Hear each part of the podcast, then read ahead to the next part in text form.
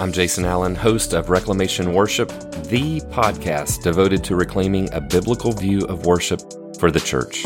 Thank you for joining me for another installment of J.C. Ryle's Thoughts for Young Men. Today's topic is death and judgment.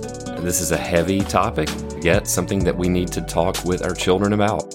In this uh, culture of death that we find ourselves in, we find ourselves surrounded by images of death, and yet this is something that most folks don't personalize. They don't think about this too often. So we want to turn our attention toward the thoughts of J.C. Ryle today as he directed toward young men this concern of his regarding death. For another thing, death and judgment are before young men, even as others, and they nearly all seem to forget it. Young men, it is appointed unto you once to die, and however strong and healthy you may be now, the day of your death is perhaps very near. I see young people sick as well as old. I bury youthful corpses as well as aged. I read the names of persons no older than yourselves in every churchyard.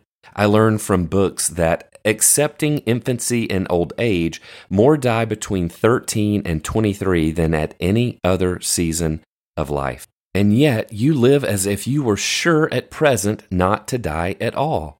Are you thinking that you will mind these things tomorrow? Remember the words of Solomon Boast not thyself of tomorrow, for thou knowest not what a day may bring forth. Proverbs 27 1. Serious things tomorrow, said a heathen to one who warned him of coming danger, but his tomorrow never came.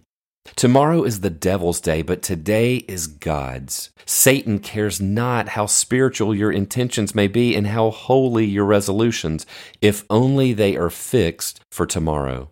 Oh, give not place to the devil in this matter. Answer him, No, Satan, it shall be today, today.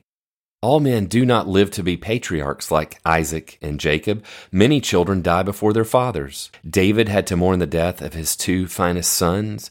Job lost all his ten children in one day. Your lot may be like one of theirs, and when death summons, it will be vain to talk of tomorrow. You must go at once. Are you thinking you will have a convenient season to mind these things by and by? So thought Felix and the Athenians to whom Paul preached but it never came. Acts 24 10 through 22 and 17 22. Hell is paved with such fancies. Better make sure work while you can. Leave nothing unsettled that is eternal.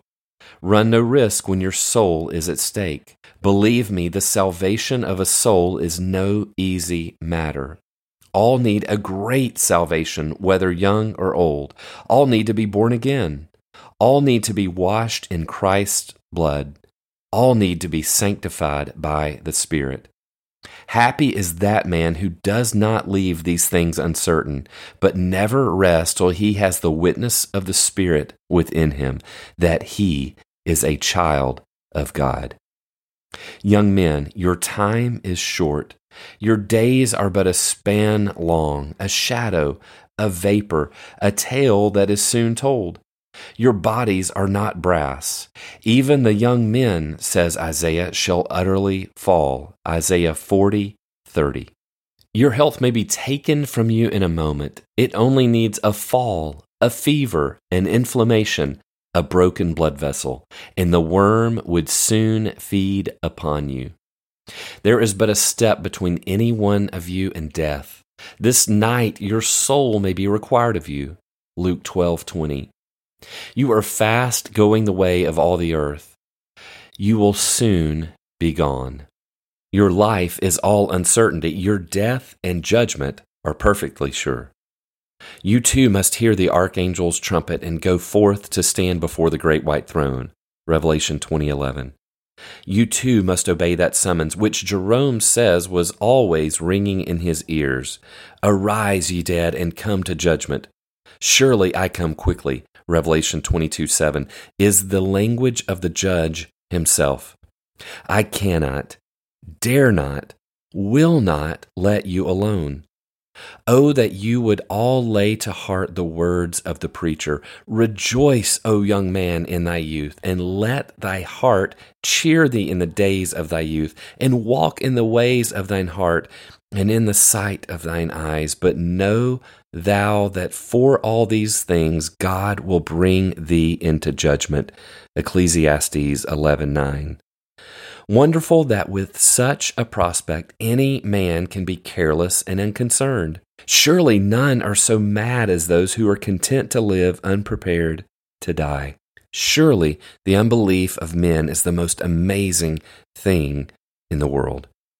Well may the clearest prophecy in the Bible begin with these words Who hath believed our report? Isaiah 53 1. Well may the Lord Jesus say, When the Son of Man cometh, shall he find faith on the earth? Luke 18 8. Young men, I fear lest this be the report of many of you in the courts above. They will not believe. I fear lest you be hurried out of the world and awake to find out too late that death and judgment are realities. I fear all this, and therefore I exhort you.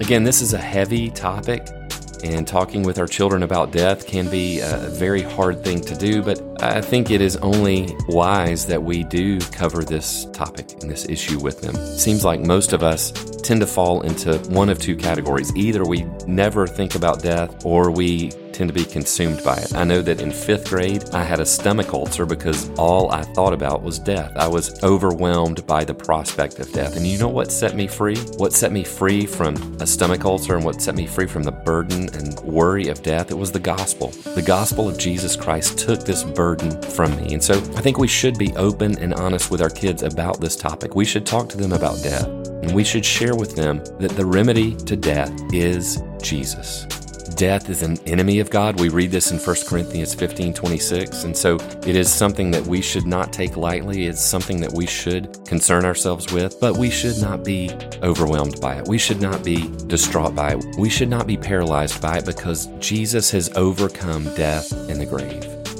Until next time, Soli Deo Gloria.